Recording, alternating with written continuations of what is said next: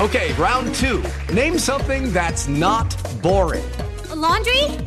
Ooh, a book club. Computer solitaire, huh? Ah, oh, sorry. We were looking for Chumba Casino. That's right. ChumbaCasino.com has over 100 casino-style games. Join today and play for free for your chance to redeem some serious prizes. ChumbaCasino.com. No purchase necessary. Void where prohibited by law. 18 plus terms and conditions apply. See website for details.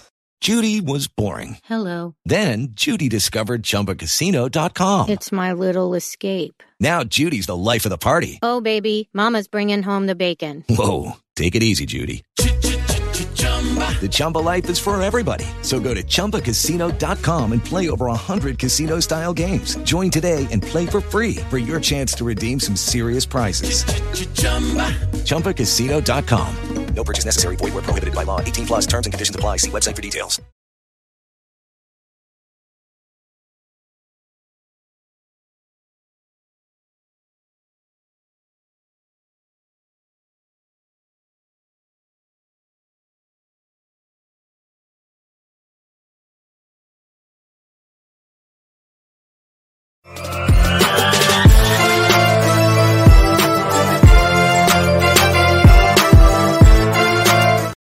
Music, cut the music.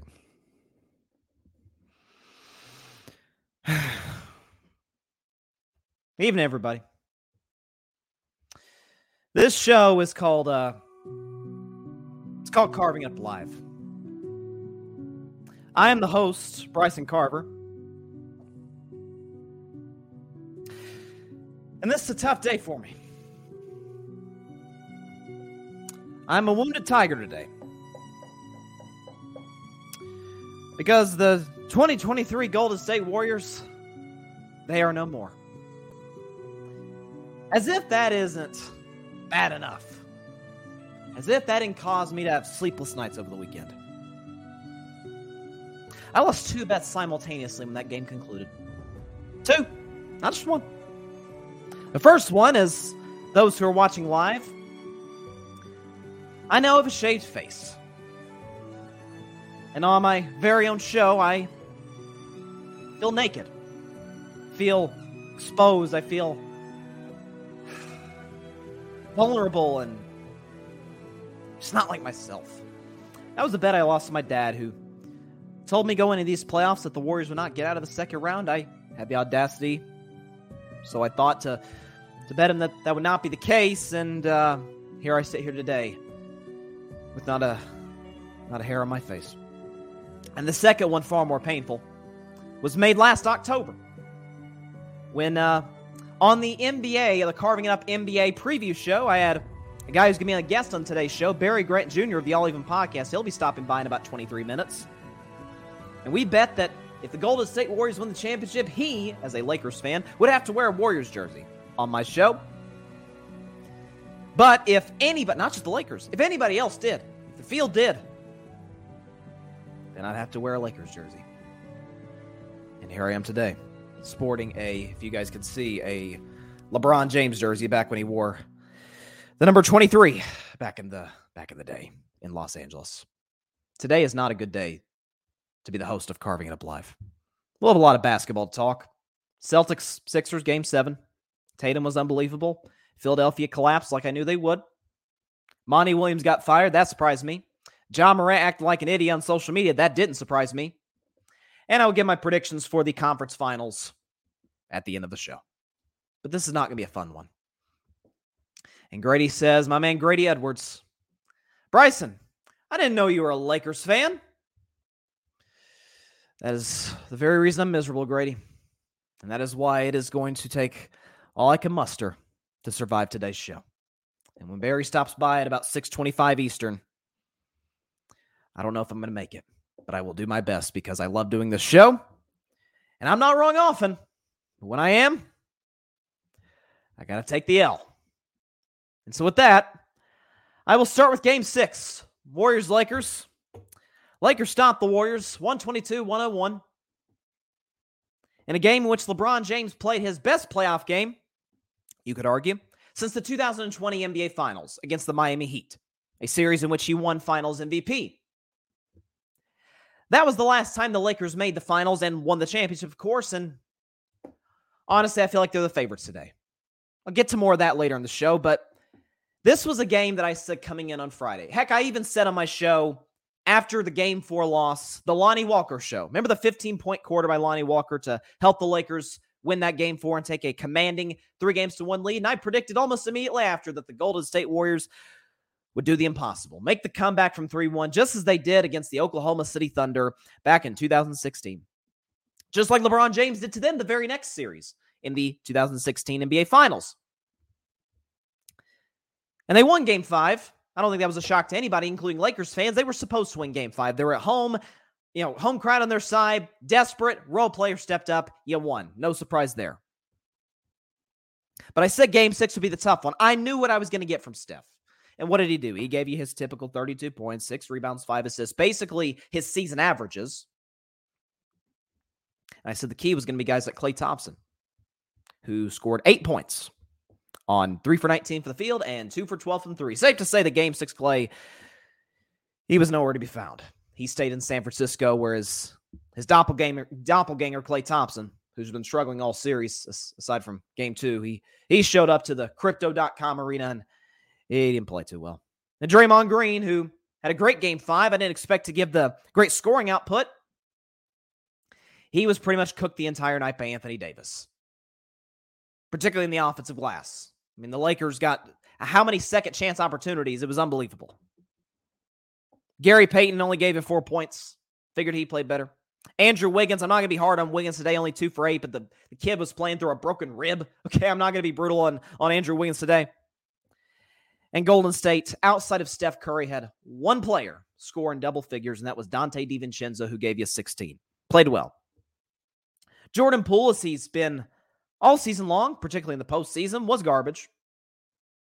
Kevon Looney was worked on the offensive glass, which he isn't. It's not really his brand. That's not usually what happens with him. Jonathan Kuminga barely played. Moses Moody did what he could, but he's only in his second year in the NBA.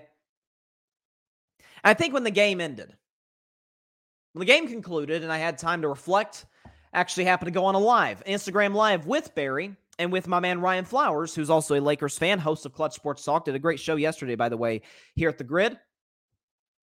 And after I kind of processed it, couldn't sleep that night, I started thinking, I was like, you know what? This may not have been our year. That's obvious. It's easy to say that now. Season is literally over.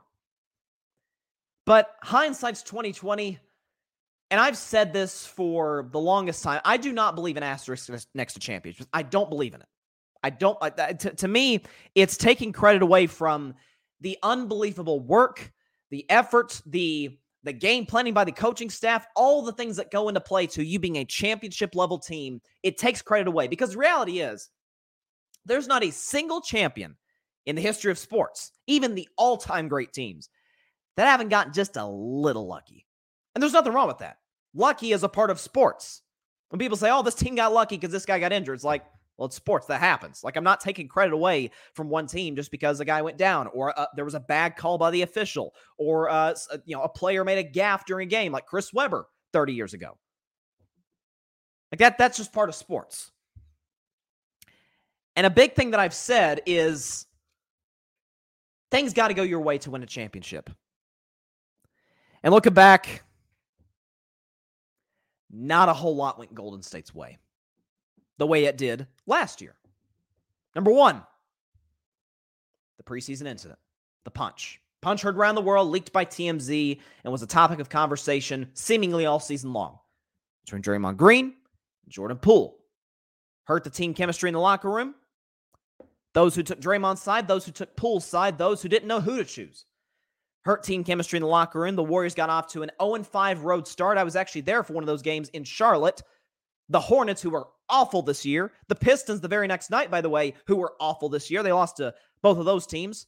They even lost to Orlando, who was competitive but never a playoff threat. Got off to a rough start. The second thing, Steph Curry suffered 2 major injuries. One against the Indiana Pacers, I forgot the day. I know it was mid-December. He reached in to try and steal the ball, and a guy driving the basket pulled his shoulder and missed basically a month. and you saw he had that compression sleeve on his shoulder and his arm the rest of the season. And the second time, he injured his knee on, I think it was February 4th, if I'm not mistaken, against the Dallas Mavericks, missed another month. So that's your best player, and might be the best player in the world, missing 2 whole months.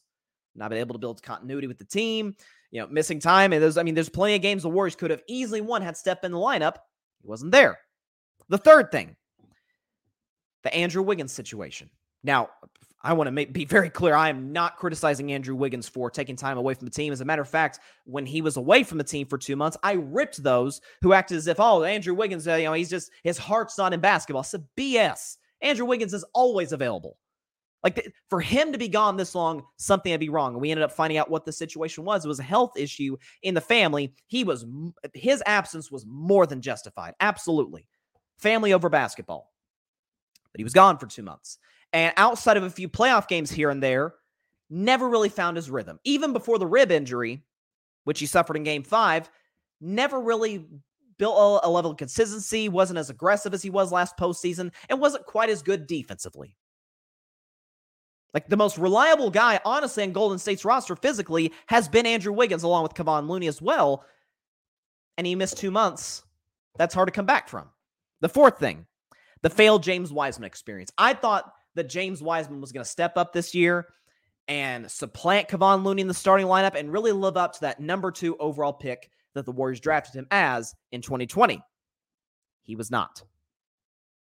Not really sure in terms of fit if it really worked in Golden State. They moved on from him, got Gary Payton. And while Gary Payton, I think, is a crucial role player to the Warriors, he doesn't have even close the upside that Wiseman does. The problem was, A, Wiseman, I don't think, fit Golden State that well. And B, even if he did, by the time he would have fully developed, it's possible the big three might have been retired by that point. So it would have been it wouldn't have mattered anyway. And the fifth thing was,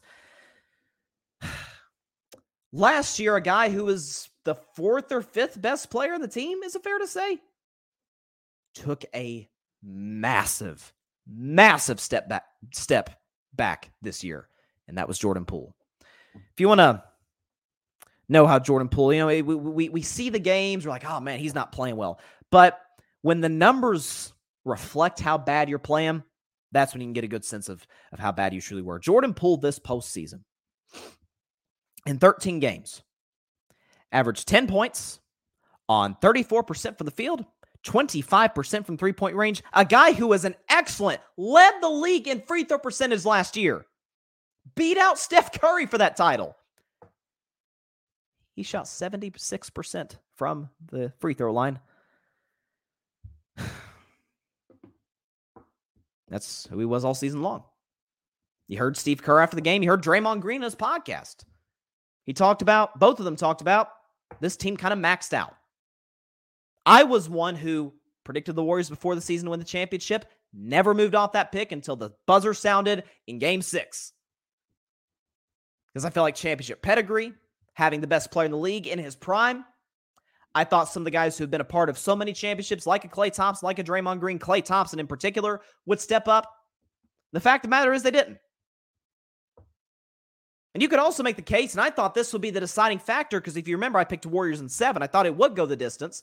I felt like the Darvin Ham, Steve Kerr coaching matchup would be just that, a mismatch. Actually, you could argue Darvin Ham might have outcoached Steve Kerr in terms of how he game planned to, you can't stop Steph Curry, but to at least limit Steph Curry, the way the Sacramento Kings were unable to.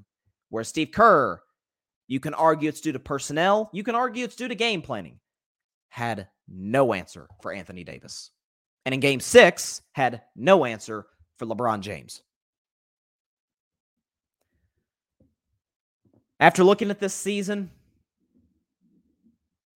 maybe this one just wasn't meant to be. And that is crushing as a Warriors fan to admit, but that's what it looks like. For the Lakers, we have to give credit to the winning team. Because simply put, they were better than Golden State in this series. But I don't think it was as bad by much as some people make it out to be. I'll explain why. 2 of the Lakers' 4 wins of the series came in blowout fashion, right? Games 3 and Game 6. Game 3, they won by 30. Game 6, they won by, 21. The Warriors' 2 wins in the series, Games 2 and 5, came in blowout fashion as well. Golden State in Game 2 won by 27, and in Game 5, they won by 15. The series came down to two situations in which the Warriors, over the course of this dynasty, have been excellent. And that's what the NBA now knows as clutch time, last 5 minutes. In particular, the last 2 minutes, right? If it's a tie game, if it's a one-point game, do your guys close the deal? Do they make the key plays down the stretch, whether it's big shots, big defensive plays? Golden State overwhelmingly did that against Sacramento in the previous series. They've overwhelmingly done that over the course of the dynasty. But in Game 1, after they go on a crazy 14-0 run to tie the game, Steph Curry gets his shot blocked. D'Angelo Russell gets a clear path to the rim for a layup. Jordan Poole takes a shot that was probably pretty ill-advised.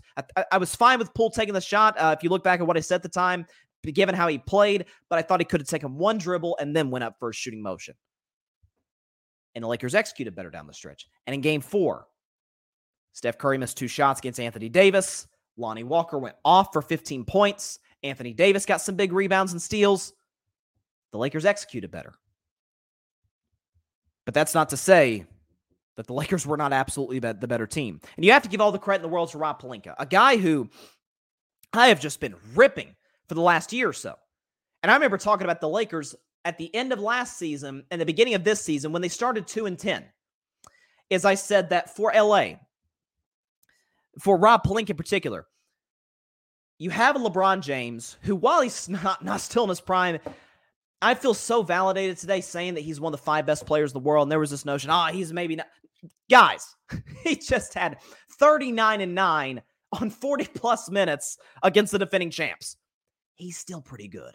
And he's still, I don't care what anybody says, the best player in the Lakers. I know what I'm getting from LeBron on a night-to-night basis. Anthony Davis, while he played great in this series, and he was not coin flip Davis, you kind of hold your breath physically and in terms of consistency. But this was an organization that outside of 1 year, 2019-20, 1 year was a championship contender with, in my view, the greatest player of all time. And my case was Miami was a title contender all 4 years he was there. And Cleveland, if you look at the first and second stints, about half of those years, they were legit title contenders. I'm like, guys, you can't be outdone. You're the Los Angeles Lakers. You can't be outdone by Cleveland. And the season changed this February. Rob Pelinka made the deals at the deadline. Not even just at the deadline. Got Rui Hachimura back in January, which is kind of the first big deal. Rui's played well this postseason. You go out and bring D'Angelo Russell back to Los Angeles. You go out and get guys like Malik Beasley, who's been, hasn't been all that good this postseason, but maybe he steps up later on for the Lakers. Mo Bamba, they make that deal. You give all the credit in the world to the Lakers and to Rob Pelinka. And to Darvin Ham, who's, is it fair to say, kind of as a coach, sort of growing up before our very eyes? Listen, first-year head coaches winning championships has been pretty common over the last decade. Steve Kerr did it. Ty Lue did it. Nick Nurse did it. Frank Vogel did it.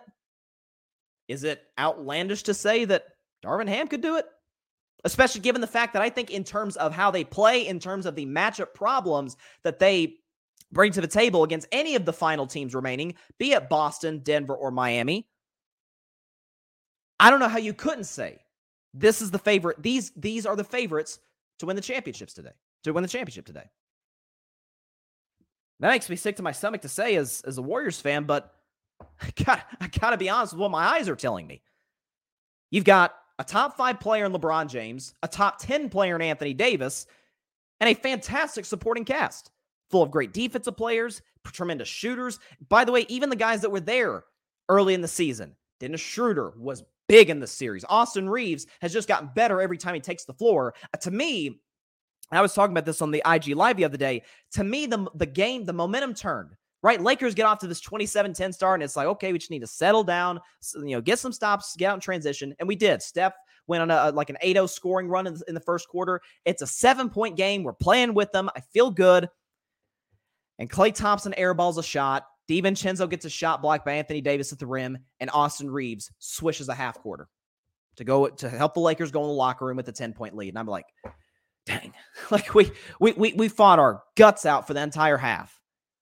And he makes an incredible shot, and you back down double digits, and they never recovered after that.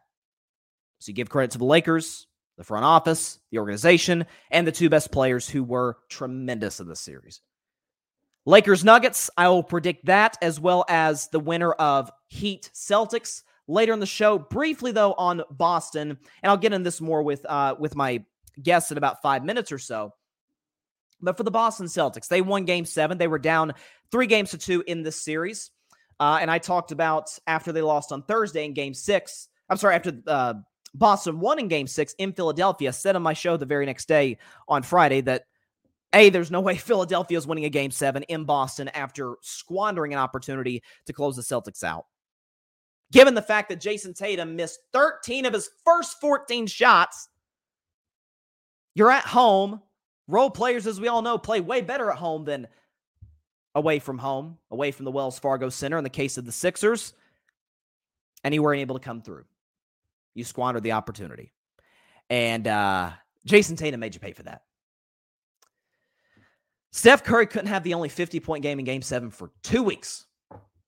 At least you could say he had the first, though. Jason Tatum, 51 points, 13 rebounds, by the way. To me, that's getting really, overlooked by which obviously 51 points is way more impressive than 13 rebounds, but still, and he was active as heck on the defensive end. 17 for 28 from the field, 6 for 10 from three-point range. He got help from Jaylen Brown with the cool 22. Brogdon came off the bench, gave you 12. Marcus Smart gave you good defense and good hustle plays. Al Horford played excellent against the MVP defensively. To me, the outcome of this series was by far the least shocking of these playoffs. I'm talking first round included. This is who Boston is, typically, since Jason Tatum has kind of moved into his prime. And this is who Philadelphia is. Everything that I said about the Sixers, why I was worried about them, shocker, came to fruition. Joel Embiid's health. He was hurt for Game 1. Came back, I thought, too soon for Game 2, and the Sixers got the doors blown off them. And by the way, we need to start putting that same giving that same energy to Joel Embiid playing bad in a Game 7 as we would for a LeBron James, for a Steph Curry, for a Kevin Durant. James Harden. We can just now add this to the list of playoff shortcomings. 2015. I don't hold against them that Houston lost to Golden State, but you're at a Game 5 on the road, closeout opportunity at Oracle Arena, and James Harden breaks the playoff record for turnovers. Game 6, 2017, second round against the San Antonio Spurs. You are at home. The Spurs do not have Tony Parker. They do not have Kawhi Leonard. They go into your building and beat you by 40, and you shot, I forgot, was it like 2 for 10 or something, 2 for 12? He was awful. And I thought that year Harden arguably could have been the MVP. 2018, up 3-2. You say, well, there's no Chris Paul. Well, Harden won the MVP that year. Aren't you supposed to get it done? You got a 17-point lead in Game 6, squander that. A 15-point halftime lead in Game 7 on your home floor, and you are the catalyst of a team that missed 27 straight three-pointers. 2019, down 3-2. Game 6, at home. The Golden State Warriors with no bench now have no Kevin Durant, who got hurt in that previous Game 5. You lose a game in which Steph Curry was scoreless at the half. 2021, came back too early off of a hamstring injury, was awful in Game 7 against the Milwaukee Bucks, leaving Kevin Durant out to dry. 2022, last year, Game 6, at home, Miami Heat. Collapsed. I go so far as to say quit. And now this year, Game 6, in your home building.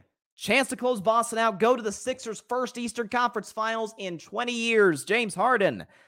4 for 16, 0 for 6 from 3, 13 points. And in Game 7, folks, the man looks like he had more interest in going to Houston than he did in playing a Game 7. 3 for 11, 1 for 5 from 3. He failed to score in double figures with 9 points than you and I had. 9 more points than you and I had, rather. And Doc Rivers. This is now the 7th time he has blown a 3-2 or 3-1 lead in a playoff series. While I respect Doc as a man, there has not been a coach in the history of the NBA that has gotten more of a leash off of a championship that happened 15 years ago. Like 2008, that was a long time ago. Blown 3-1 lead with the Clippers, blown multiple 3-2 leads blown with the Clippers, blown 3-2 lead against the Celtics this year. Philadelphia is going to have to retool their roster in a major way. James Harden's likely gone to Houston. I'd be stunned if Doc Rivers keeps his job. And for Joel Embiid, again, for a guy that just won the MVP, I thought deservedly so.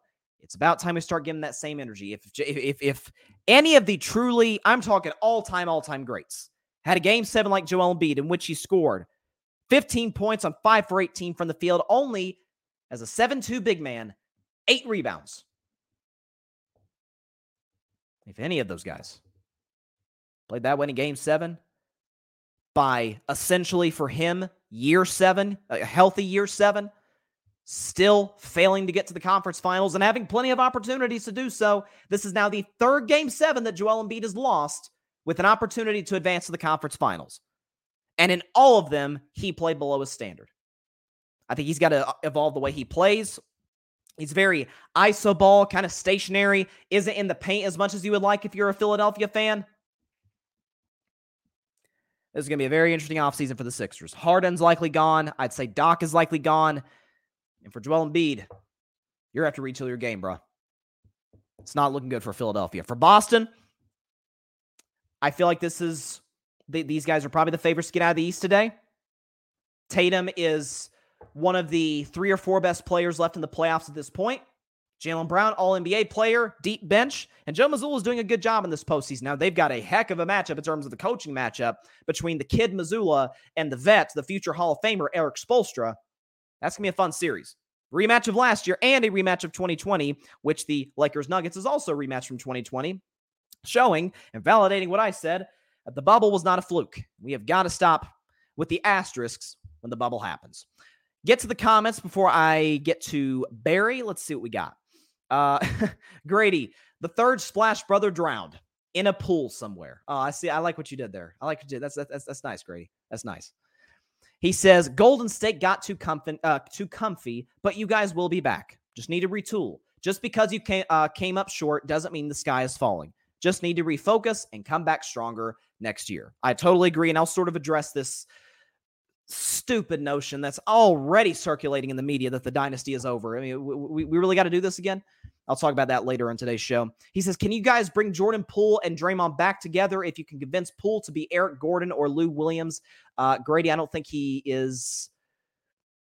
Poole would take to playing that role awful kindly. Because first of all, Gordon is more of a spot-up shooter. He used to be more of a shooter, of a pure scorer. Now he's more of just a spot-up shooter. Lou Williams, I think, is a better comparison. Jordan Poole thinks he's the dude, thinks he helped build this dynasty. I don't think that's going to work at all. But you cannot bring Poole and Draymond back next year. To me, you bring Draymond back, you see what you can get for Poole. Lakers weren't that much better, but they were better. The Warriors were just Rocky Balboa in Rocky 3. Distracted, and clearly this team wasn't together. So there you go. I'm with you. Okay, so I have a debt to pay. I'm paying it right now as we speak about the shaved beard and the Lakers jersey.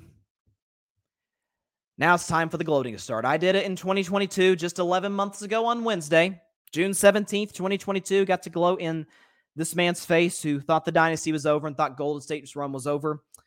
And now it is time for him to return the favor. Joining Carving It Up Live is a lifelong Lakers fan, the host of the All Even Podcast, the co-founder of the Gryd Network and frequent guests on Carving It Up Live. He needs no introduction. He is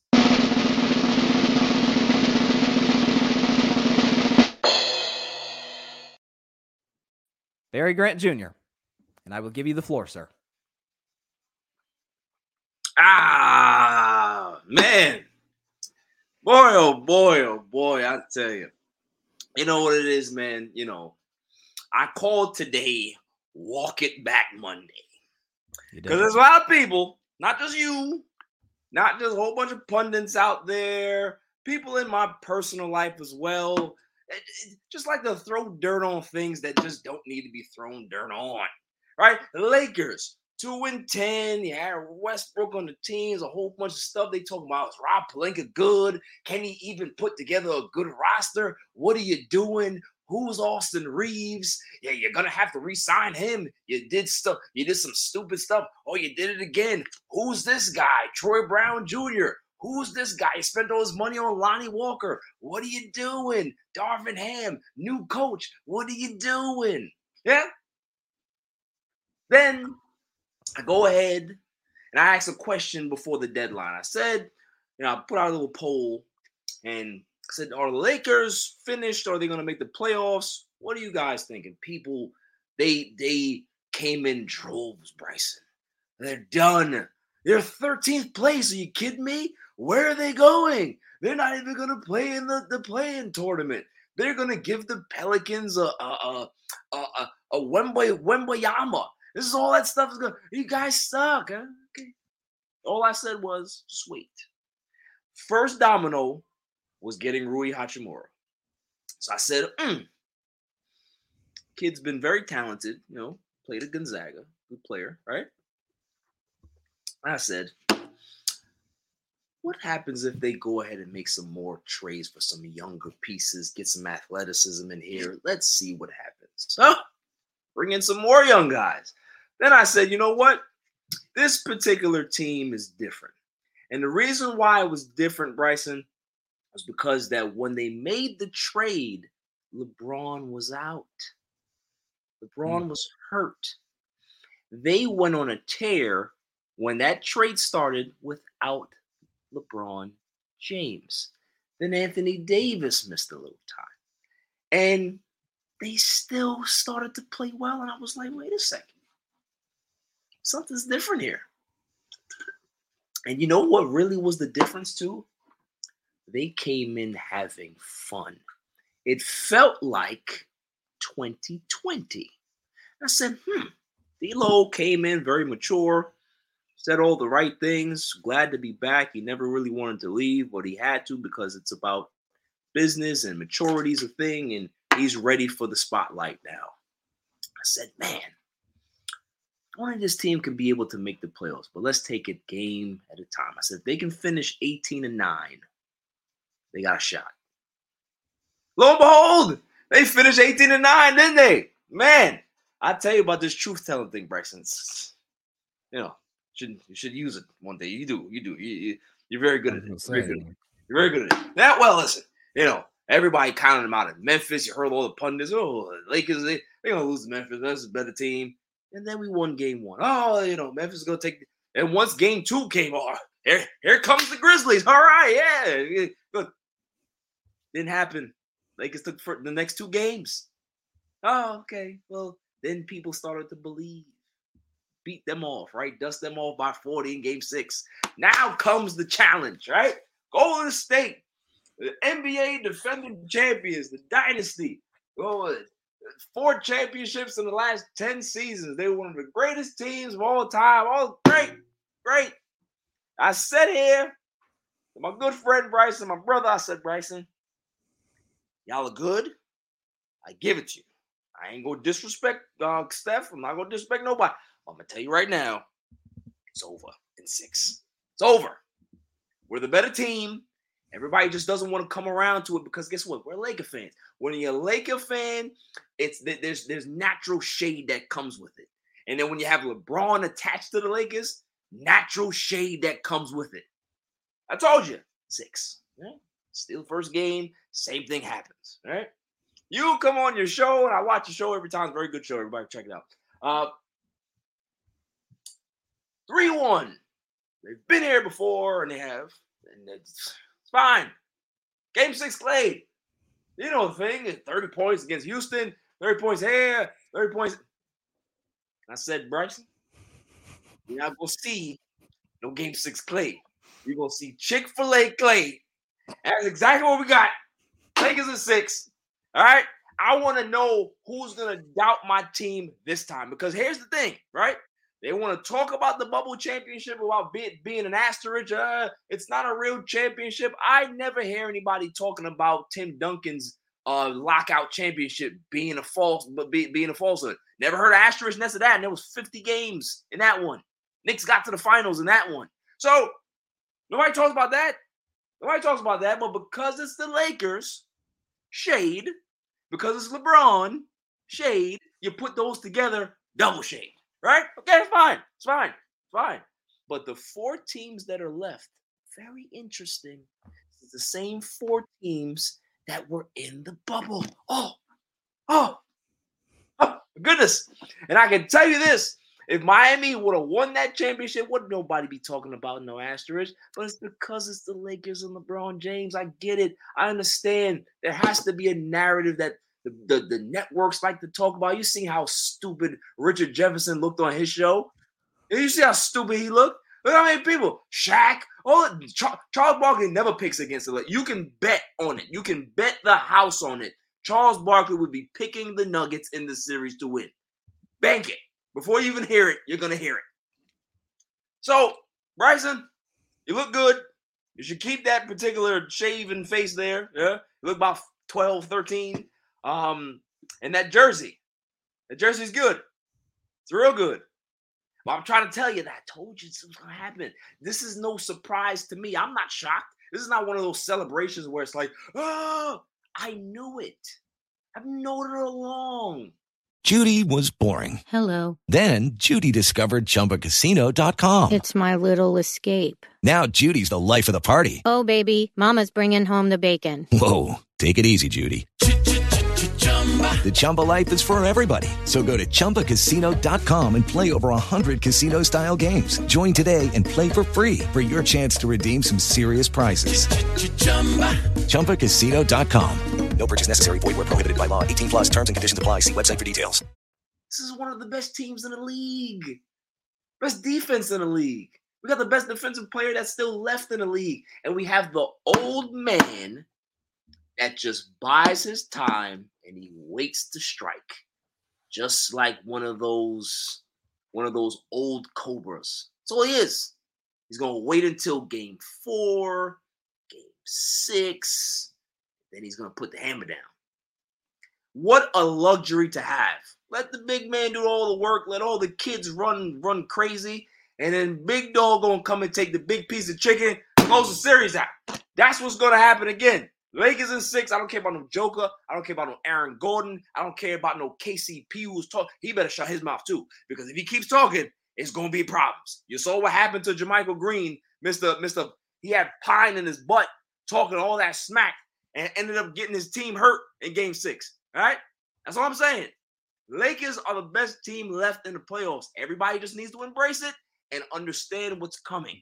It's coming, okay? And what I'm doing here on Bryson's show, this is only a little microcosm of what's going to happen because I have some stuff planned. If they win a championship, it's going to get bad. It's going to get bad for a lot of people, okay? That's all I'm saying. You go ahead. This is your show. I'm not going to take it over no more. Go. All right, so 45 minutes later after Barry's diatribe. So first of all, listen, there's a lot of people that deserve credit for the Game 6 win. I'm not going to give credit to Michael Green. He did not step foot on the floor. But, you know, that's we're not going to act like this is like Dylan Brooks, the Pope Bears comment. I'm just saying. But in cap, you'd never do that. I think Braun was going to kill Golden State anyway. It made it worse. Okay, so you sort of just answered about 17 of my questions there. Dropping stuff, don't worry about that. Yeah, as far as I sort of briefly discussed, I think the Lakers are the championship favorites today. I was consistent on this. I said the winner of Golden State Lakers was going to win the championship. I still feel that same way today. It was the best series left in the playoffs, to be honest with you. Competitive wise, yes, I agree. In terms of title contenders, starting with your Lakers, I think the big surprise for me personally was that it felt like Darvin Ham kind of outcoached Steve Kerr in this series. In that it felt like Steph still had a good series, but it wasn't near as effective as he was against Sacramento. Now, Sacramento's not a good defensive team. Steph's great. That's not a good combination for NBA Siberia, as you would say. But he threw the Vanderbilt matchup at him. He threw the Schroeder matchup at him. He double. And he would base, especially in game six, he was daring guys like Klay, guys like Draymond to beat him, particularly from the three-point line. Whereas Steve Kerr, and again, I don't know if this is necessarily Kerr's fault because I don't know if personnel came into play, had no answer for Anthony Davis and dang sure had no answer for LeBron in game six. What was sort of just, if you had to pinpoint one takeaway from this series from a basketball standpoint, it would be what? Going with what you said, I don't think that Kerr necessarily got out-coached. I think he was outmanned. Okay. And, you know, if you don't have many cards to play, there's nothing you can really do. You can't pull from nothing, right? So if you noticed that after game one, he tinkered with so many different things to try to see what worked. He was trying his best. I mean, if there's one thing that anybody can say at this point is that Steve Kerr was really trying to find something. He was trying to find a spark. He was trying to find anything that can be able to motivate those other kids, other role players to be able to have some type of consistency, whether it be for a game or two, to try to see if they can be able to extend the series. Because in Kerr's mind, it's like, if I can be able to just steal one more game and force this to 7, then all bets are off. And then we can be able to throw everything in game 7. We can, you know, make Steph play 48 minutes if we wanted to. We can be able to just throw everything at, you know, everything but the kitchen sink, right? Including the kitchen sink. But it just, there was nothing that he can particularly do. He tried. You know, when you're paying Jordan Poole $127 million and he gives you nothing, and then, you know, you have to rely on guys like DiVincenzo. You have to rely on guys like Gary Payton. You got to rely on guys like Jermichael Green. You got to rely on guys like you know, Moses Moody. They didn't even turn to Kuminga. So, like, all of these things, it's like you look at the end of the bench, if you're Steve Kerr, and you're just like, I got nothing. I have to go ahead and just rely on the guys that I have. Hopefully they can be able to give me something. If they can't, then we just got to call a spade a spade. And that's exactly what I saw in the series. I saw from game one. I was watching the game with my good friend, and I called him after, and I was like, bro, I said, if you didn't see what I saw, I'll tell you what I saw. I saw a coach that is at the end of his road already in regards to what he sees that he can be able to do adjustment-wise. He's going to try, but I already see that he's at his wit's end. And he was like, you saw that in game one? I said, yeah, I saw that in game one. And I really saw it at the end of game two. I saw that. Even in the blowout. Remember, we had a conversation. I text you. I said, yep. Darvin Ham was smiling after this game because he saw exactly what I saw. He said, there's not much he has left. I still have another ace or two I can be able to play. And that ace was Lonnie Walker. Yep. And, you know, shouts to him. And then the other ace was putting Dennis Schroeder in that starting lineup in game six. That made a big difference. Whether Schroeder didn't play great offensively, but he is a very underrated defender. And when you got a guy that can be able to stick with, you know, the guys that can be able to get around the screens, and you're not taking shortcuts, you're not, you know, shooting the gap, he's playing his man. Those things, after a while, it's going to weigh on you. And Steph played a lot of minutes in the series. It's going to weigh on you at some point. Steph is no spring chicken. He's still a great player, still effective, but he's also 35 years old. We have to start thinking about those things that guys like LeBron and guys like Steph, yeah, they're defying logic in regards to how long they can be able to extend their careers. But age is age. And, you know, at some point, Steph is going to have to – he's going to slow down a bit. That jump shot won't, but he will. So, you know, it's more of they're going to have to try to – you know, we were talking about this earlier, that they're going to have to go and get some role players, get some veteran guys, because last year they had that. This year, they decided to try to turn it over to the kids because they thought the kids were ready. They're not. And it's time to go back to the old formula, go get some veterans that know their roles and understand what their place is. And you're not going to have this butting heads that you've been having all season with Kuminga. You know, he's not happy with his minutes. You know, Moody, I haven't heard anything about him, but, you know, with Jordan Poole, it just did not feel right from the jump. That's why the fight happened. Whoever leaked that obviously is a chump, but that was the start of it. Draymond saw it. He was like, this is not a team that I like. So I'm going to have to try to shake things up early and try to see if we can be able to shake off whatever bad omen is on this team this year. And that's exactly, he saw it, and it is what it is. You heard what Jordan Poole's comments were, and it's no surprise to me. He's a guy that just, he doesn't buy into Golden State's culture, and they need to get rid of him. But going back to your original question, Steve Kerr played the hands that he had, and there was no other cards to play for him. So, you know, it was what it was. Well, that's why I kind of threw in the whole notion about, hey, was it just a personnel problem? Because there's no question the Lakers were the far deeper team in this series. Obviously, we knew they were the much better defensive team. I just felt like in terms of the adjustments Steve Kerr was able to make, but you make a good point. He probably just didn't have – he was way more limited in what he could do than he has been in previous series. I mean, think about Sacramento last series. A couple of games, he brought Draymond off the bench. Exactly. And it sort of brought a new change in terms of a tempo, in terms of how the Kings could game plan around that. I don't think – listen, if they keep Draymond, obviously we're getting off topic, but if they keep Draymond, I don't think that's a bad role for him. I swear to you I was going to propose that today, because I know there was a report about potentially Golden State could look at like a Pascal Siakam in Toronto, which could fit. So you could have Steph, Klay, Siakam, Wiggins, whoever your big man is, maybe Looney, and Draymond come off the bench. Right. It kind of, he could play the Andre Iguodala role, obviously less athletic, but that's kind of what Iguodala was for most of the first part of the dynasty. So I think it would be a very interesting dynamic and wrinkle for this team, because obviously he doesn't have to start the game, but he can always finish the game. Of course. So if they keep him, I think that's something that they're going to be open to, and him as well. And I thought. We talked on IG Live after the game was over, and I said it felt like the writing was on the wall that Draymond was going to be gone with the extensions to Wiggins and Poole, with what had happened in the preseason. But hearing on Draymond's podcast, hearing Steve Kerr and some of the Warriors players, it seemed like it's almost inevitable that Draymond's going to be back, which, for me as a Warriors fan is great news. And you talked about the veterans. Are there any guys in particular? Because I was looking at, maybe you trade Poole for like a Miles Turner, and I think Grady suggested like a Buddy Hield or something, which is what the Lakers. There was rumors about that all season long before they made their moves.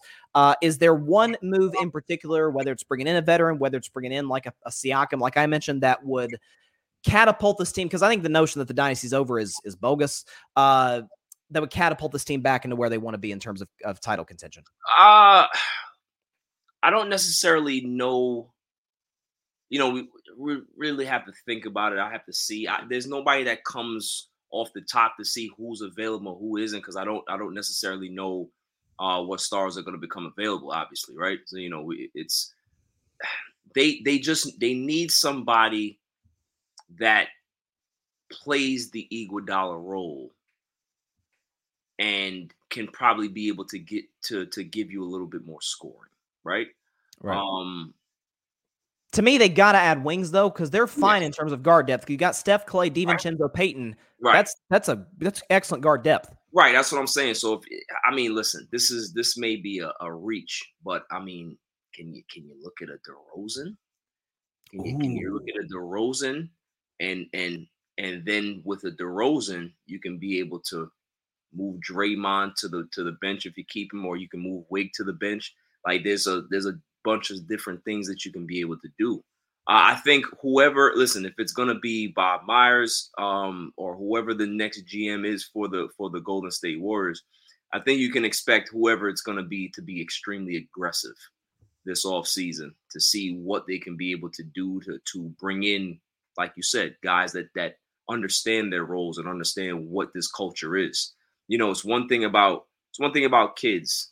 Is that, you can always go young and all that stuff, but you never know if they're truly going to buy into the system, because they want to be stars themselves. They want to start to, branch out and do their own thing. And Jordan Poole was one of those guys that you hit on early, and, he wasn't that great early on. He got a lot of reps and then had the big, wonderful year last year. Kind of reminds me of, you guys are in the same situation that the New York Knicks are in with Julius Randle, is that he had that one fabulous year. They paid him handsomely and expected bigger things out of him, and they haven't received that playoff-wise. So I don't know, man. It'll be very interesting if they bring him back. It'll be very interesting. I don't think they can bring him back, Barry. I think in terms of the vibes of the locker room, I don't think he can. I agree with you, but I thought the same thing with Russell Westbrook. And they found a way, though. He brought his ass back. So, you know, yes, they did trade him at the deadline, but that's 50-plus games into your season. And you know what I mean? So sure. I don't know, man. I think if they do bring Poole back, I can't see how they bring Draymond back and vice versa. I'm with you. Yeah. You sort of hit on it. Priority number one, bring Bob Myers back. Like that, that has to be at the top of the list. He's I mean, if he wants to, right? Like if he wants to, yeah. Because that's the thing. He may end up taking a hiatus from basketball altogether. It's not necessarily like he may leave Golden State and go somewhere else. He may just kind of take a step away. I don't know. But we'll see. Because I don't see any reason why they wouldn't be able to find a way to get him back. Unless in his mind, he's like, you know, we have done all we can do here, right? Like we've had a ton of success and he wants a new challenge. That's the only way that I see that can't work, was that he's just like, listen, let somebody else take it because I would like a new challenge. I want to see what I could be able to do and build up another team if possible. So, you know, we'll see. It's going to be listen, I've said it even before the series against the Lakers. You guys lose, it's going to be an extremely interesting summer for the team. Like, I don't know. I really don't know where you guys go with the new CBA. Which I hate, by the way. Yeah, with the new CBA rules and the luxury tax stuff and the cap holes. Like, it's going to be very interesting to see where management and where the front office goes and how far they want to push it. Because if you push it too much, you're not going to be able to have that taxpayers, exemption. Exemption there. So there's a lot of teams that are going to be in that situation, but at the top of the list, it's the Clippers and it's Golden State. So, you know, it's going to be very interesting. I mean, could we bring Kevin Durant back? I mean, I'm just throwing that out there. You never know. I mean, listen, listen, I'm not putting anything by anybody because that man he can fall apart right now. He has no loyalty to anyone. So, you know, If it works, go ahead. I'm with you. Let's see. We got a couple comments here from my man, Philip. He says, now hang on, Barry. Don't look over the Nuggets. It's going to be a very tough series with Jokic and playoff Murray, not to mention the Nuggets bench, and winning at their home is going to be tough. He says, so why do you have the Lakers in 6? What is the difference between them and the Nuggets to put them over the edge in 6? First off, Philly cheese. That's my man right there. Yeah, listen, Jokic is a great player, right? But there's one thing that Jokic doesn't want to do is play defense. Yeah. And Anthony Davis, it's going to be a battle, right? It's going to be a battle. But here's the difference in all the other series so far that the Lakers have not experienced, and they are salivating to play Denver. You're going to have LeBron James with Jokic in a high pick and roll. What do you think is going to happen? That's what Golden State did last year. Exactly. When you do that, you're now going to allow other people to collapse and try to help. And you're going to give the Lakers open opportunities. And these role players have shown the ability to step up to the plate.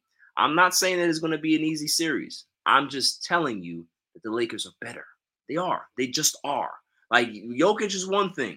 Aaron Gordon, you taking Aaron Gordon over Braun? No. Are you taking KCP over Austin Reeves? No. Are you taking the bench over the Lakers bench? No. With Lucky Land Slots, you can get lucky just about anywhere. This is your captain speaking. We've got clear runway and the weather's fine, but we're just going to circle up here a while and get lucky. No, nothing like that. It's just these cash prizes add up quick. So I suggest you sit back, keep your tray table upright, and start getting lucky. Play for free at LuckyLandSlots.com. Are you feeling lucky? No purchase necessary. Void where prohibited by law. 18+ terms and conditions apply. See website for details.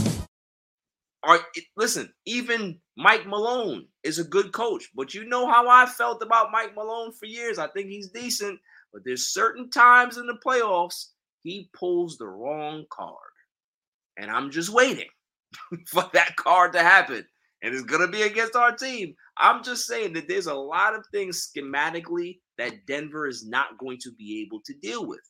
That's all I'm saying. Okay. It's not a matter of like Denver's not good. It's just the fact that Lakers are just better. That's all it is. And whether people want to believe it or not, that they don't have to listen to me. I'm a truth teller. But if you want to see it play out, it's fine. We'll see it play out, it's fine. Barry, you're only halfway there. You only won the championship. Yeah, I just want to remind you. I'm not talking about championship. I know. I'm just saying that I know for a fact that I've seen this movie before. I've seen it before. Okay. That's all I'm saying. That's all I'm saying. Okay. That's fair. I do want to move on, though, to a far more serious topic. That's the Ja Morant situation. I know you've talked extensively about that on social media. It's been a topic of discussion today in the sports world.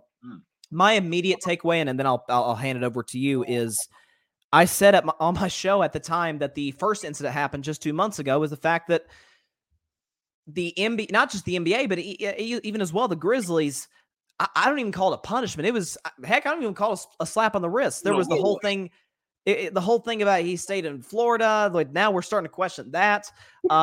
It was an 8-game suspension. Right?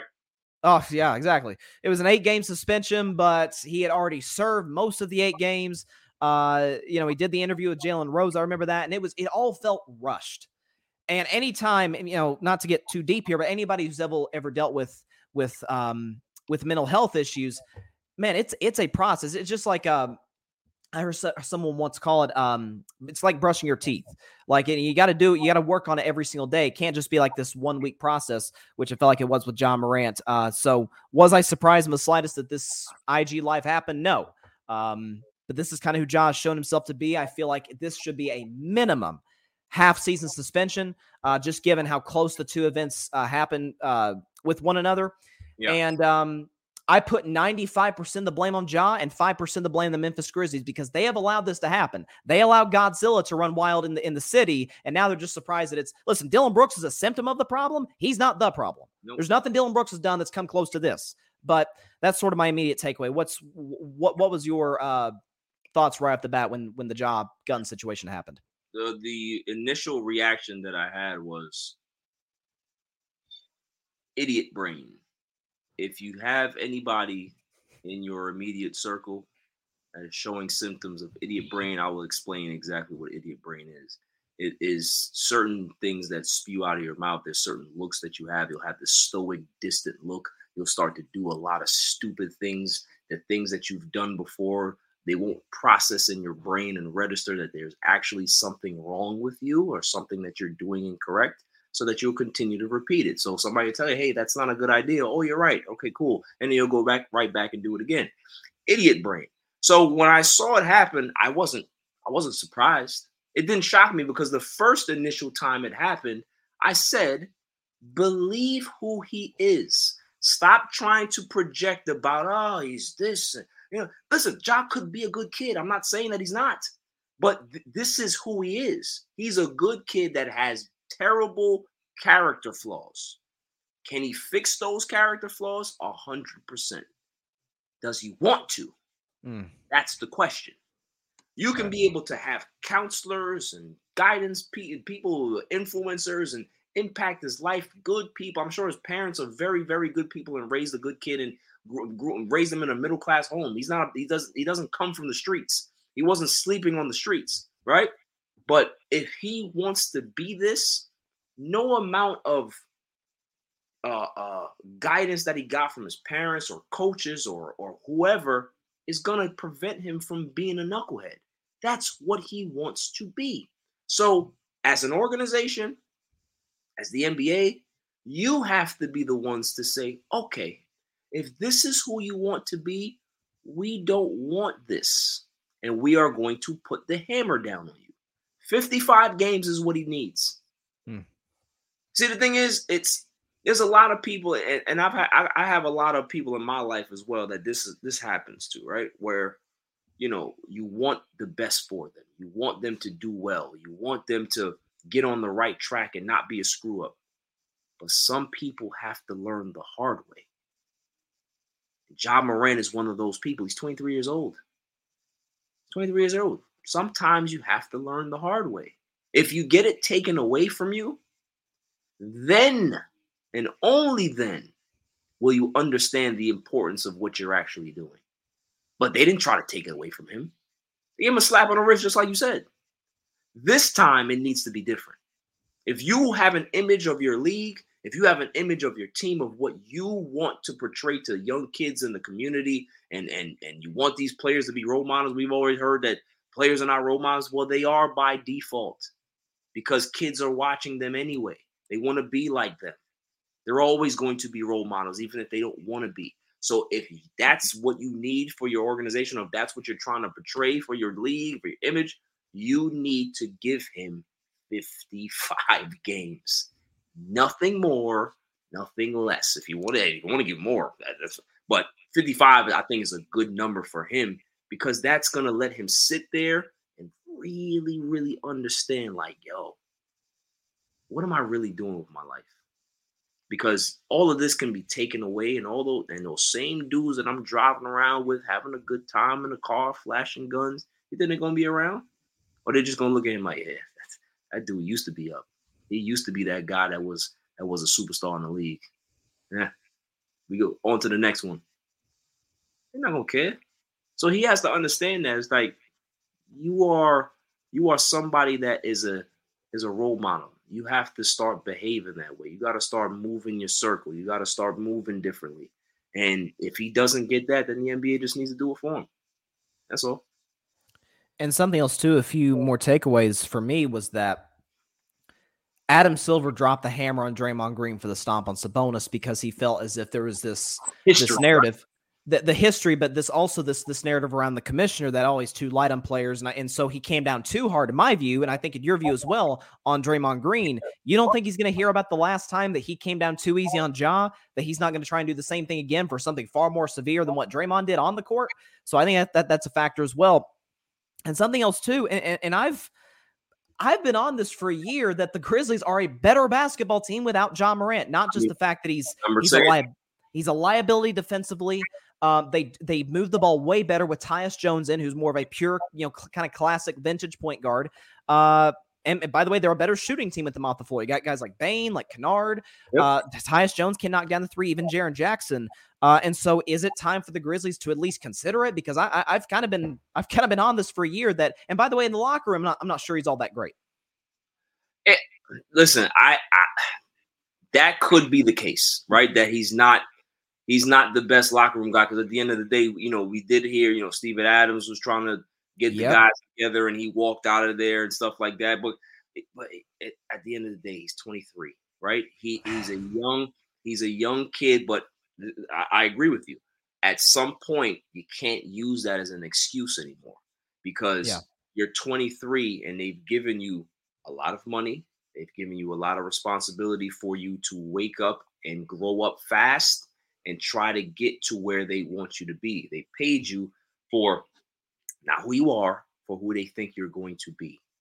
And if you're not living up to that standard, see, this is why the NFL is what the NFL is. If this was in the NFL, he would be cut already. Oh, 100%. 100%.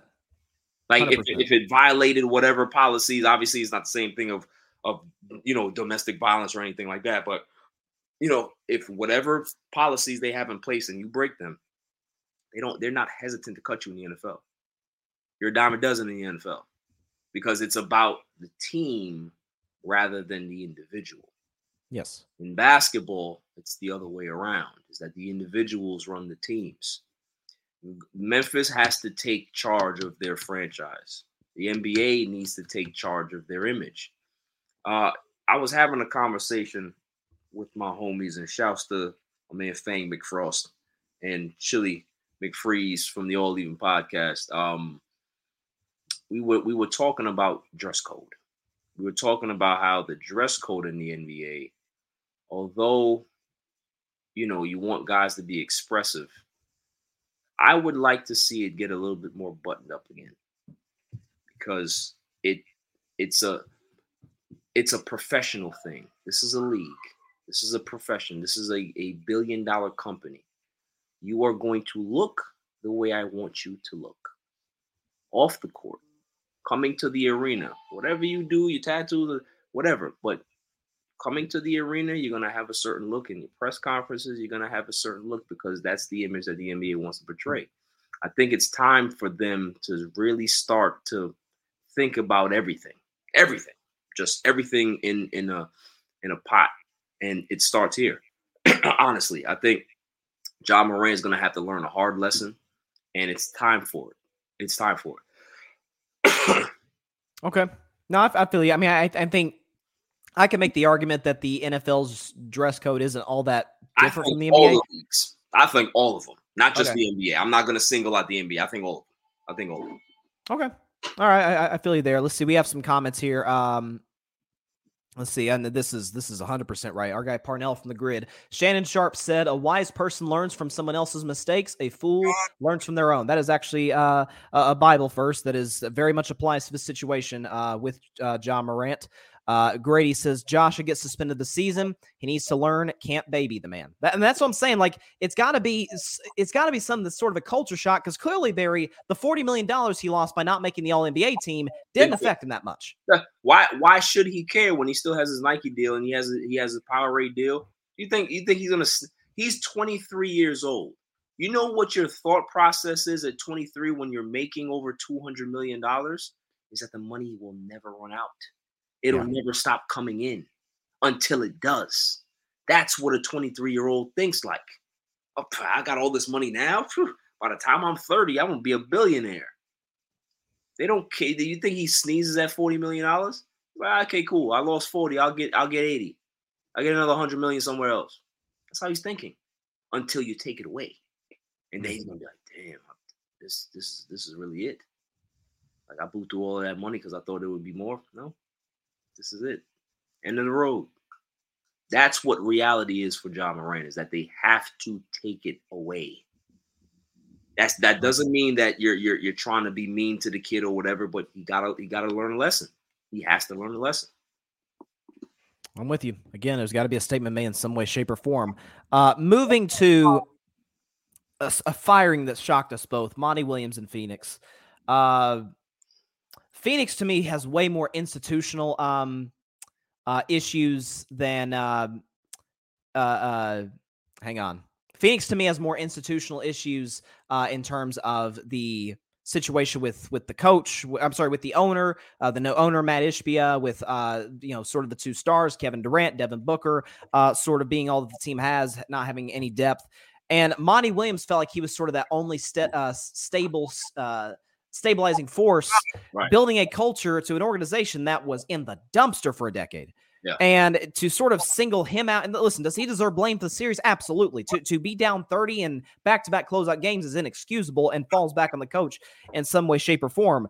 But and we don't know what the future is of DeAndre Ayton, but to move on from Monty Williams before you do Ayton is really confusing to me. You know what it is, man? It's always somebody has to fall on the sword, right? And the thing is, they have new management now. So It's always going to be the excuses that they want to hire their guy. They want to make sure that they have their principles, their ideologies in place and all of that stuff. And Monty Williams was always going to be the scapegoat. He's a great coach. And I think we had a conversation that when it happened, I said, expect him to be the Bucks head coach within the next few weeks. And I'm putting my stake on that. I think he's going to be the next coach. If it's not Mark Jackson, if Giannis doesn't push for that to happen.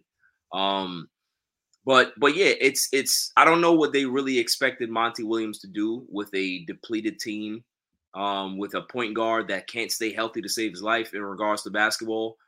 With a big man that just doesn't have the willpower or the I'll never test his drive as an athlete. I'm not going to say that, but he is very low motor. And when you have a low motor big man like that, that looks like he's very disinterested at times. That is very frustrating for a coach that wants to make sure that he's getting the most out of his players. And as a coach, when you see a kid like that, that is falling by the wayside in regards to motivation, you feel like a failure. And that turns into animosity towards that kid or whatever. And the relationship just doesn't really click. And you've seen that over the last two seasons with the with the Suns, even more than that. So it's just one of those things where I think they management looked at it. Listen, you know, Monty's a good coach, but we just need our guy. In Milwaukee, I mean, we seen Coach Bud get fired, right? And it's one of those things where it's, you know, it's the first domino to fall. It's always going to be the coach. Is it fair? No, it's not fair. The interesting one is not even Monty to me, Bryson. Nick Nurse? It's not even Nick Nurse. Stock Rivers. Oh, yeah. I was going to get to that series as well. Yeah, I would be. Yeah, I'm not. You know, I don't want to go ahead and go into. Sure. I would be shocked if they keep Doc Rivers. Oh, same here. I'd be shocked. Do you think Philly would take one of these guys like a Nick Nurse, like a Mark Jackson? See, I don't know if the way they play would necessarily Mark Jackson would necessarily suit that. You know what's funny about that is that sometimes life is very cyclical. Certain situations. Who's to say that Philly doesn't, you know, kind of circle the wagons here and go get Monty? Because remember, they kept homeboy and let Monty go. What's Brett his name? Brown? Brett Brown. Yeah. Remember they let Brett Brown stay and let Monty go, and they had regretted doing that. Who's to say that they don't bring Monty in and let him be the one to try to see if they can salvage this pairing with Embiid, because I think Embiid and the organization are at odds right now. I think Embiid is looking at what his options are. If he can be able to get out of Philly, if he can't, then obviously he'll stay. But there's going to be a lot of turnover with them too. You know, it's going to be an interesting dynamic because they're going to have to look at James Harden and say, Judy was boring. Hello. Then Judy discovered ChumbaCasino.com. It's my little escape. Now Judy's the life of the party. Oh, baby, mama's bringing home the bacon. Whoa, take it easy, Judy. The Chumba life is for everybody. So go to ChumbaCasino.com and play over 100 casino-style games. Join today and play for free for your chance to redeem some serious prizes. ChumbaCasino.com. No purchase necessary. Void where prohibited by law. 18 plus terms and conditions apply. See website for details. What are you? Like, you know what I mean? Like what? Oh, I don't have questions about who James is, but. Well, I think they do because, you know, whatchamacallit, the general manager loves James Harden. So it's one of those things where they're going to have to do a lot of soul searching. There's a lot of problems on that roster. And what Embiid said is not wrong. But it just sounds crazy because he's the MVP, and then you got Harden, who's a top 75 player, right? But what he's saying in theory isn't really wrong. It just sounds crazy because he's a B, right? But when you look at the 76ers roster, it's not really that impressive. They're not really that deep. Besides Tyrese Maxey, I don't really like their pieces. I don't. So, you know, and I think Embiid sees that as well. It's like, all right, cool. We have maybe 2-3 guys here, but this is not a team that is as good as where we're at. You know what I mean? So it's tough. And I was on IG Live with our guy Patrick Brown of the Gryd yesterday, and he made the great point. I've been talking about this too. Is it feels like 2019 was the best chance when Kawhi made the walk-off shot because that was a very deep roster. It was arguably probably to Golden State the second best starting lineup in basketball. Right. And I feel like everything has sort of started to crash and burn. Even if you look at the Ben Simmons situation before that, is choosing Tobias Harris over Jimmy Butler, which hindsight's 2020, but that's still to this. Even in 2019, I remember thinking, man, I like Tobias. He's a Tennessee guy, but really? I don't understand it. And you know what's funny, too, is the fact that since Jimmy went to Miami, they made 3 conference finals now, and all 3 of the teams he's played for has yet to get their sense. So, you know, it's, the Jimmy Butler effect is a real thing. Jimmy Butler effect is real, man. Jimmy Butler effect is real. And I don't want to hear it. By the way, I don't want to hear Ben Simmons say nothing. I know he posted that picture on social. Bruh, listen. You don't play basketball. Look, man. Come on, man. The cat's out of the bag for my dummy of the week this week. Just let you know, I've announced it on your show. It's gonna be Ben Simmons. It's gonna be Ben Simmons because first of all, what are you watching the game for? What are you watching the game for? You got no stake in the fight. Don't say nothing. Don't even post. Don't even let people know that you're watching the game because they're gonna be like, you watch basketball? You really do? You watch the game? Because if you watch the game, you see people actually shoot the ball, right? They shoot. They look interested. Mm-hmm. So if you're watching, you must take something away from watching the game. I'm just saying. Yeah, I can I'll tell you, he's got to be my least favorite athlete in all sports. I'm not even kidding.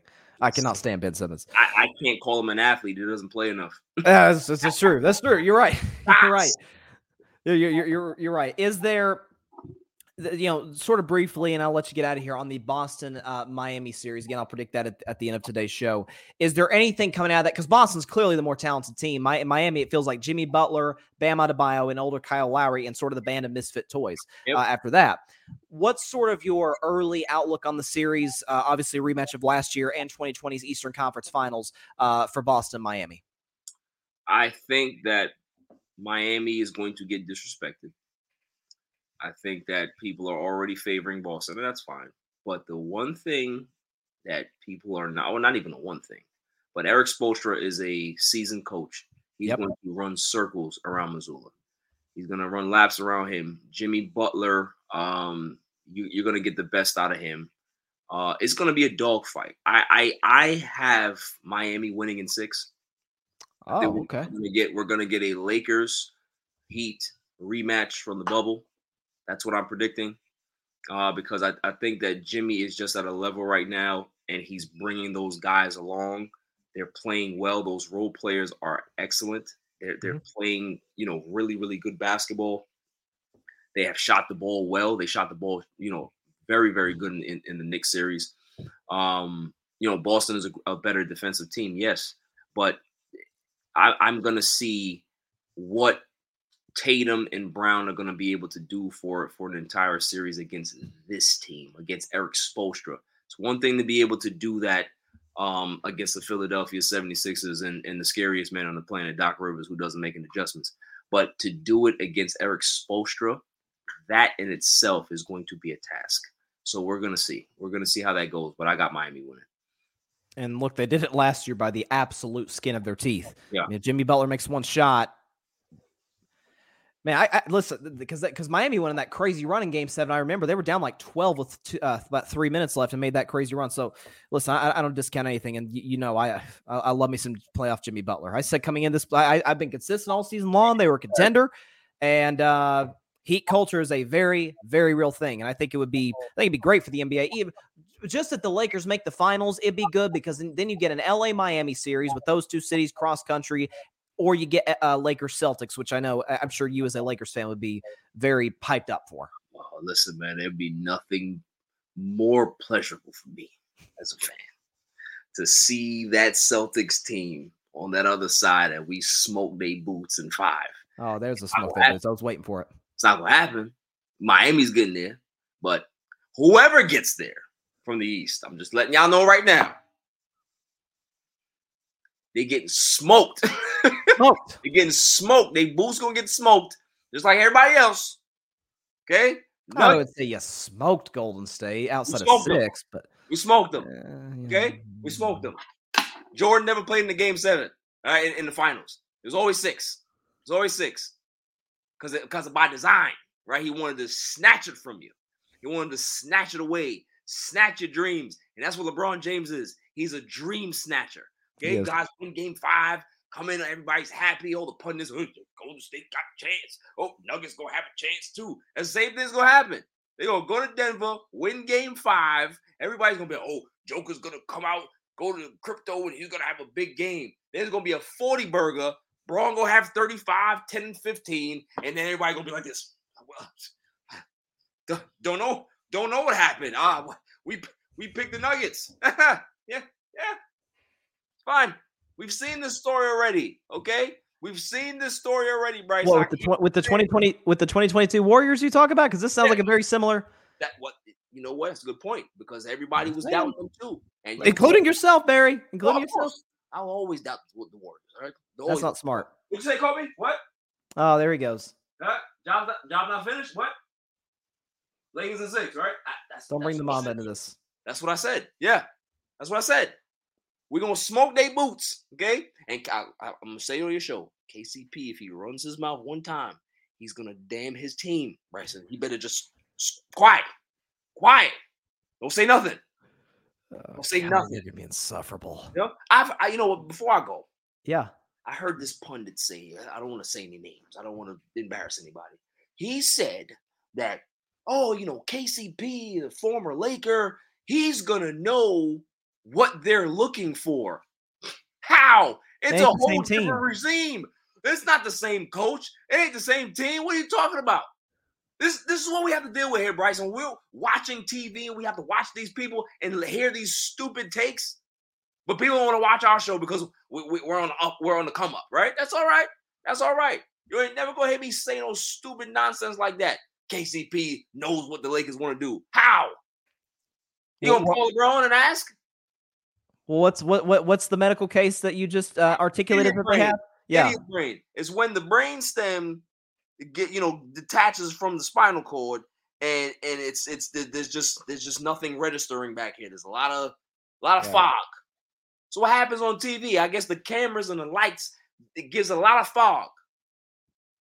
But the one thing I'm gonna tell them, they better start writing their apologies. They better start walking it back from now. Charles Barkley, Shaq, Stephen A. Smith, Richard Jefferson, all of them. Better walk it back.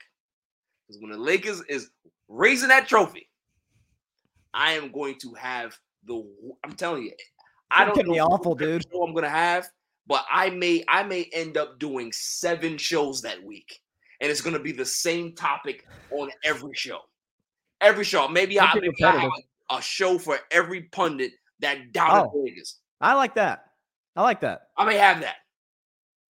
What'd you say, Kobe? I could be on there for the Skip Bayless show. Yeah. I'll be there for that. Yeah. Kobe said that's a good idea. Yeah. Kobe said it's a good idea. So This is what we're doing. All right. Lakers in 6, Heat in 6, and then we're gonna have a nice NBA finals. That's my prediction right there. And then maybe when it's over, we can show off our rings together. We can show off the bling. Yeah, I mean, I don't get rings, but I do think that was a nice one that she got. That's a nice one. It's pretty awesome. You should see it. Barry Grant Jr. of the All Even Podcast, and hey, look, it's about time you want to bet on me, right? I mean, it took you long enough. You still got a losing record, but that's neither here nor there. Your team won, and Warriors in 6 in 2024. You heard it here first. That's fine. You guys can have it next year. Okay, we gonna get it this year. I'm sure you are. I'm sure. What you say, Kobe? Yeah. What? Okay, yeah. Barry Grant Jr., All Even Podcast. See you, bro. Something's wrong with that dude. This is just so wrong. John's already saying Boston in 5. Dang, boy, 5 feels quick. 5 feels real quick for a team that just had a 7-game series. A lot of comments to address. Grady, Bryson, would you be interested in a Jordan Poole for Ayton trade? You know what, Grady? It feels like if we get a DeAndre Ayton for Jordan Poole, it feels like we're just getting a 7-foot Jordan Poole. Like, he doesn't necessarily play dumb basketball like Poole does, but like Barry was talking about, the effort, not there. The drive, I'm not really sure was there. I don't even know if he necessarily fits Golden State. A Miles Turner in Indiana, I think fits great in Golden State. Can space the floor. He's good in the pick and roll, pick and pop because he can shoot. Yeah, I think a Miles Turner makes way more sense. It's like replacing a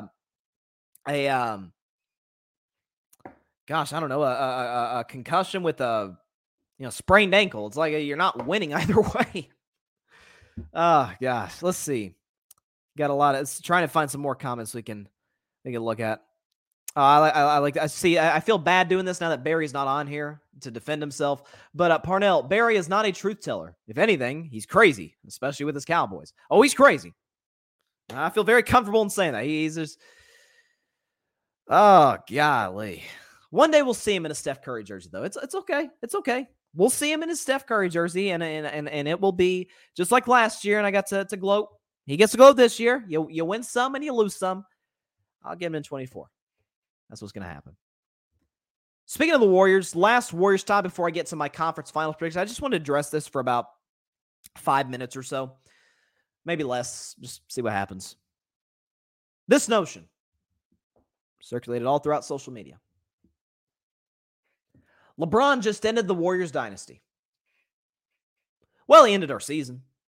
I mean, that's undeniable. He is, in my view, again, the greatest player of all time. And at age 38, scored 30 points, grabbed 9 boards, dished out 9 assists, and played out excellent defense all night.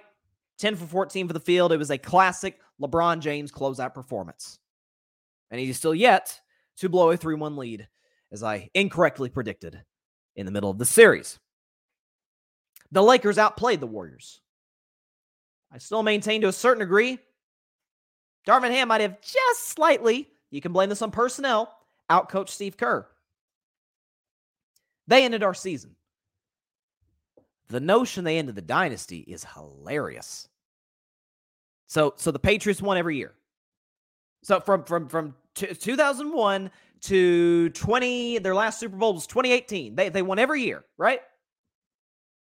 Folks, the Patriots had a decade in between championships. They made a couple Super Bowls. Super Bowl 42, they lost to the Giants. Super Bowl 46, they lost again to the Giants. But they were still really good. They were in contention year in and year out. This was a down season for the Warriors. I don't think that's arguable. You come off a championship and you only win 44 games the next year. You deal with some of the internal stuff. A down year for the Warriors. Steph's 2 major injuries. The Wiggins absence. Jordan Poole taking a massive step down or step back in terms of his development, in terms of his productivity. All the bad things that happened for the Warriors this season. And they lost in a game 6 of the second round to a team that I think is about to go win the championship. That's the down season, when almost everything went wrong. Wasn't a first-round exit. Wasn't like you failed to make the playoffs. Wasn't like you had to be in the play-in tournament or something like that. Is Steph Curry still in his prime? Did he literally just average 29, 6, and 6 on almost 50, 40, 90% shooting? I'm pretty sure he just did that. Maybe I'll have to look at stats again. Didn't he just average 30 for an entire postseason? Didn't Klay Thompson have the best shooting year of his career? Didn't Draymond Green, oh my gosh, the Draymond Green slander. We got to stop it right now. I'll tell you, Draymond's getting older. His skills are receding. So much so, he was second team all defense. Again. Kevon Looney just had his best season as a pro. And was a lock, at least when he was in the starting lineup, to grab 15 rebounds a night. Dante DiVincenzo had arguably his best season as a pro. Andrew Wiggins in the last full season he had was an all-star and was the second best player on a championship team last year. They still have Steve Kerr, who I maintain is one of the best coaches in the NBA. They play in a Western Conference, which is topsy-turvy all over the place. I feel that the Lakers are the best team, and Denver's... Screw that. I think Golden State's the second best team in the West, but we didn't get a chance to face Denver because the Lakers beat us because they're the best team in the West. But who do you trust more? You trust Memphis with all the organizational turmoil they're going through there? Yeah, do you trust Sacramento, who, while they're coming, make no mistake about it, they play literally no defense? You trust Minnesota? Really? How about the Clippers? Yeah, we still waiting for this Clippers experiment to play itself out and get past the Western Conference Finals one time. Oklahoma City, which is still a bunch of kids, they're coming as well. I think they're going to make the playoffs next year if they're healthy, but they are still babies in the NBA. We trust all of these teams. If you want to say the Lakers, I got no issue with that. They just beat us. Denver, I'd be a little more weary on, but I wouldn't. It wouldn't cost me sleep, if someone said, "Oh, Denver today's better than Golden State." Who else out west scares you next year? With a Warriors team that is going to be retooled.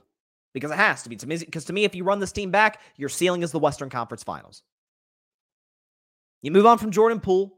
Again, Barry brought up the Russell Westbrook thing. Folks, if Russell Westbrook on that contract can be traded, anything's possible in terms of moving deals. Golden State can move on from Poole, bring Draymond Green back in a long-term extension. You get a healthy Andrew Wiggins. Again, Klay Thompson just came off one of the best regular seasons of his career. Steph is still Steph. He ain't the best player in the world, which I believe he is. He's no lower than 2. The sky's the limit for Golden State this offseason. So this notion that the dynasty's on, it's over. It's done. Wait, didn't we just literally do this? You know, from 2019 to 22, right? We weren't even healthy in 2020. Our dynasty's over. You know, it's easy to say that when the four best players from the team before aren't there or aren't healthy. You know, 2021 dynasty's over. Yeah, it's easy to say that when the bench is awful and there's no Klay Thompson. Oh, but last year, give Steph just a few pieces to go with Klay and Draymond, and all of a sudden, they were the NBA champions.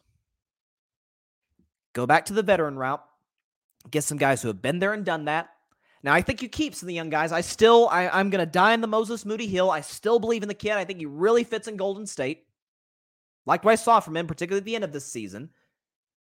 I think Dante DiVincenzo was a perfect fit. Bringing Gary Payton back was great. He fits the Warriors very well.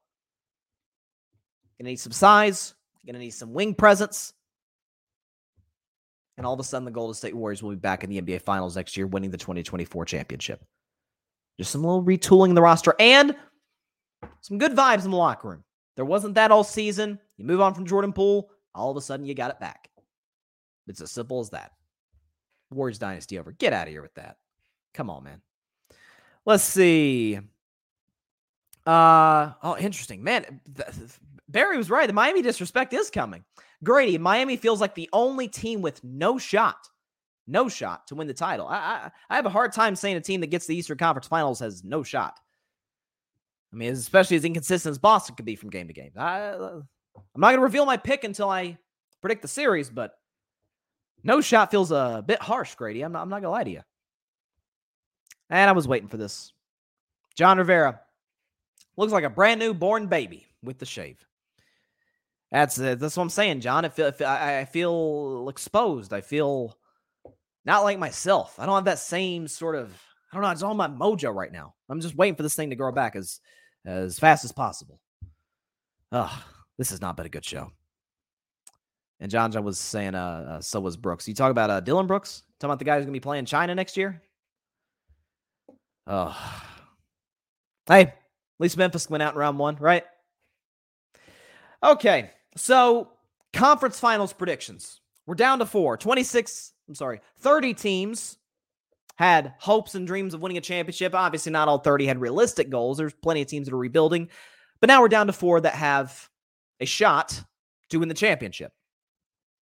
So we're going to start, if we can get the background music going right now. See if we can get it. Here we go.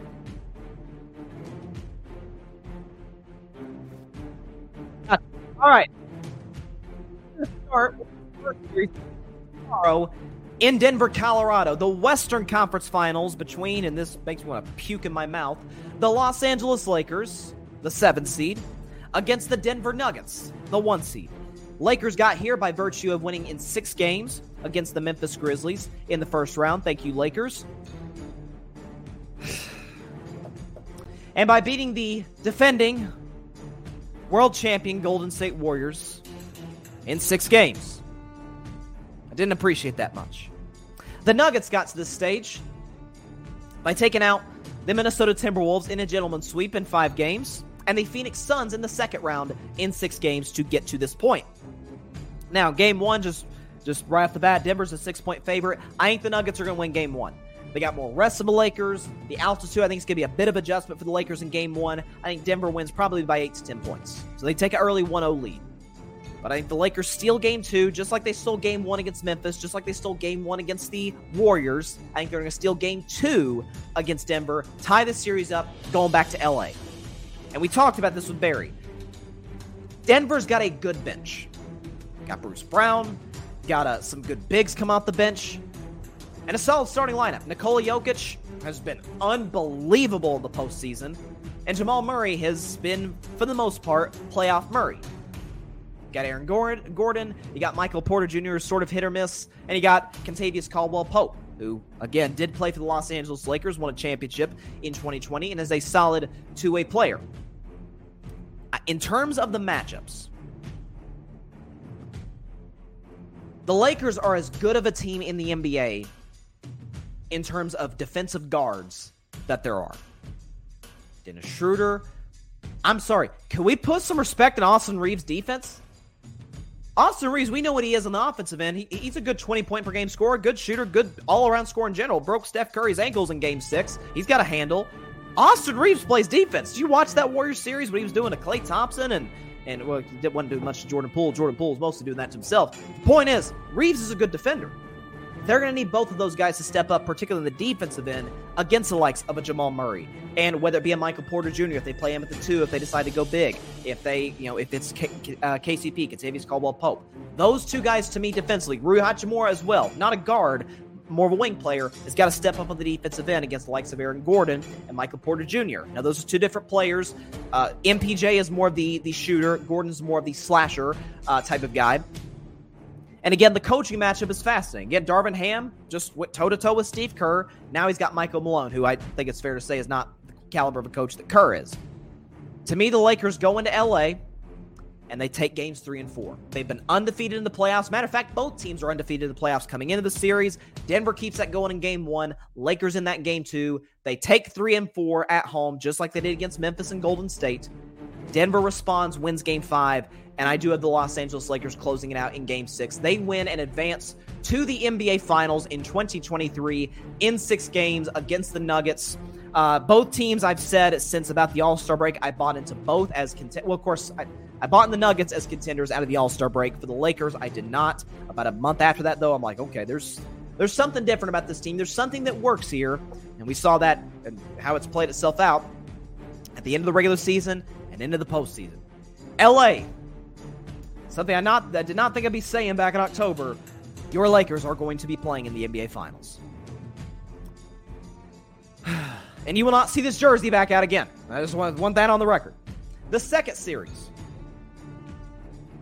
the 8th seed, the Miami Heat, the 2 seed, Boston Celtics, a rematch of not only the 2020 Eastern Conference Finals, but last year's Eastern Conference Finals. Right off the bat, at home, the Celtics, big favorites at home, -8. Here's what I'm looking at for this series. And by the way, Miami beat, gentlemen swept, the 1 seed Bucks, and they took the New York Knicks out in 6 in the second round to get to this point. The Celtics beat the Atlanta Hawks in 6 games in the first round, a series that lasted way longer than it should have, and beat the Philadelphia 76ers in 7 games yesterday to advance to the ECF.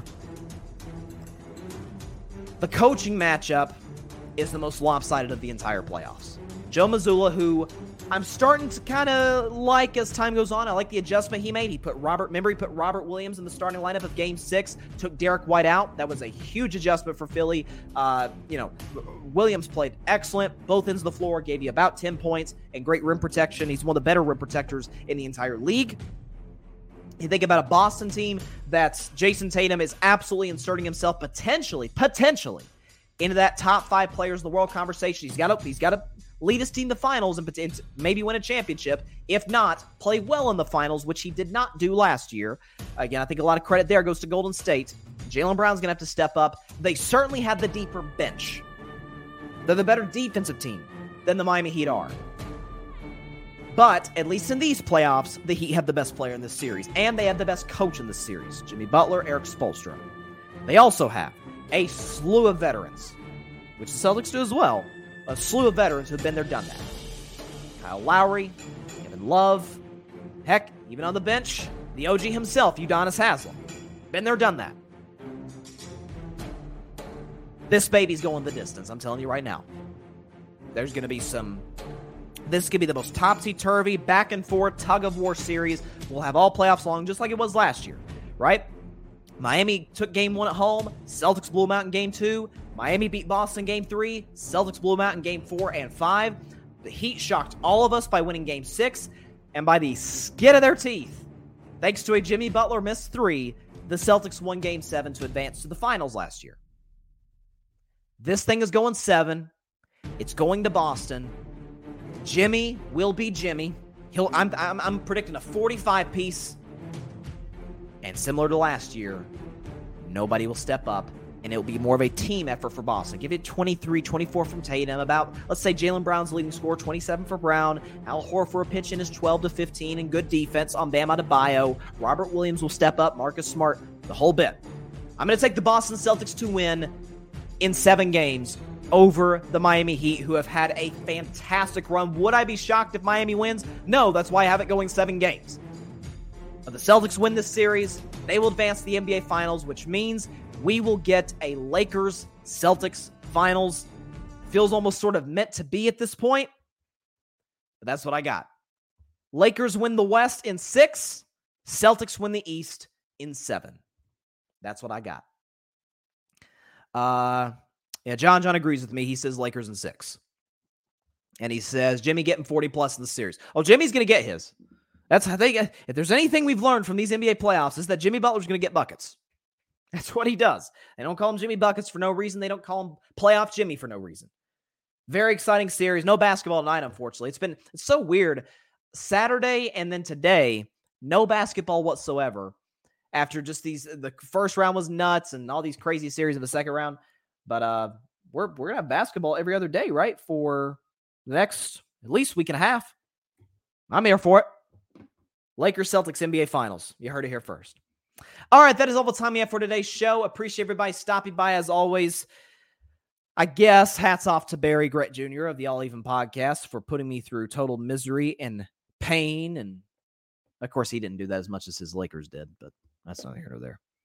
Check out Barry's show, by the way, All Even Podcast. It's pretty good here at the Gryd, as well as our other content creators in the Gryd. But again, be sure to catch Carving It Up Live on Thursday at 6 p.m. Eastern, 3 p.m. Pacific time on Twitter, as well as the Carving It Up YouTube channel and the Gryd's YouTube channel. And be sure to like, share, comment, and take 2 seconds out of your day. Hit that big red subscribe button because it helps the channel grow exponentially. And be sure, as I previously mentioned, to go subscribe to the Gryd Network.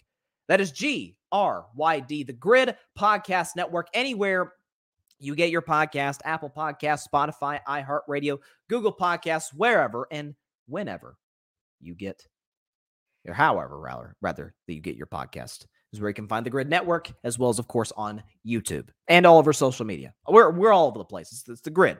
We dare to be different. Step into the Gryd, as we say.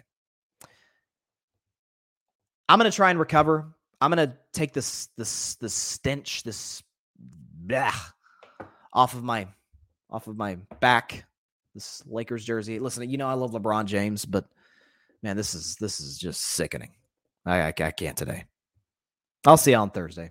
Have a great week, everybody. Again, happy Mother's Day, belated Mother's Day to my amazing mom, to all the mothers out there. We love you. We appreciate you. And we do not take you guys or you women for granted. So hats off to everybody, all the wonderful mothers out there, day after Mother's Day. Have a great week, everybody. Please continue to stay safe out there. Please be sure to take care of your physical as well as your mental health. And please be sure to call your local state senators and representatives to demand change for the problem in America known as gun violence. We've got to put a stop to it very, very soon. Do our part in the voting polls and using our voice for our local leaders. See you on Thursday. Hopefully I'll be in a better mood by then. God bless you all, and peace out. I'm going to throw up in my mouth. Thanks so much for watching the show on YouTube. Be sure to click that big red subscribe button and go check out the other clips and full shows of Carving It Up Live. Have a blessed day.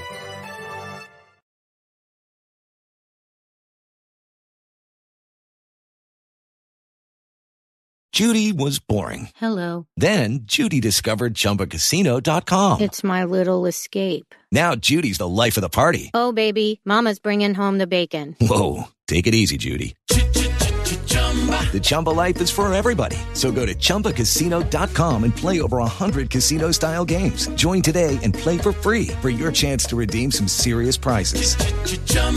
ChumbaCasino.com. No purchase necessary. Void where prohibited by law. 18+ terms and conditions apply. See website for details.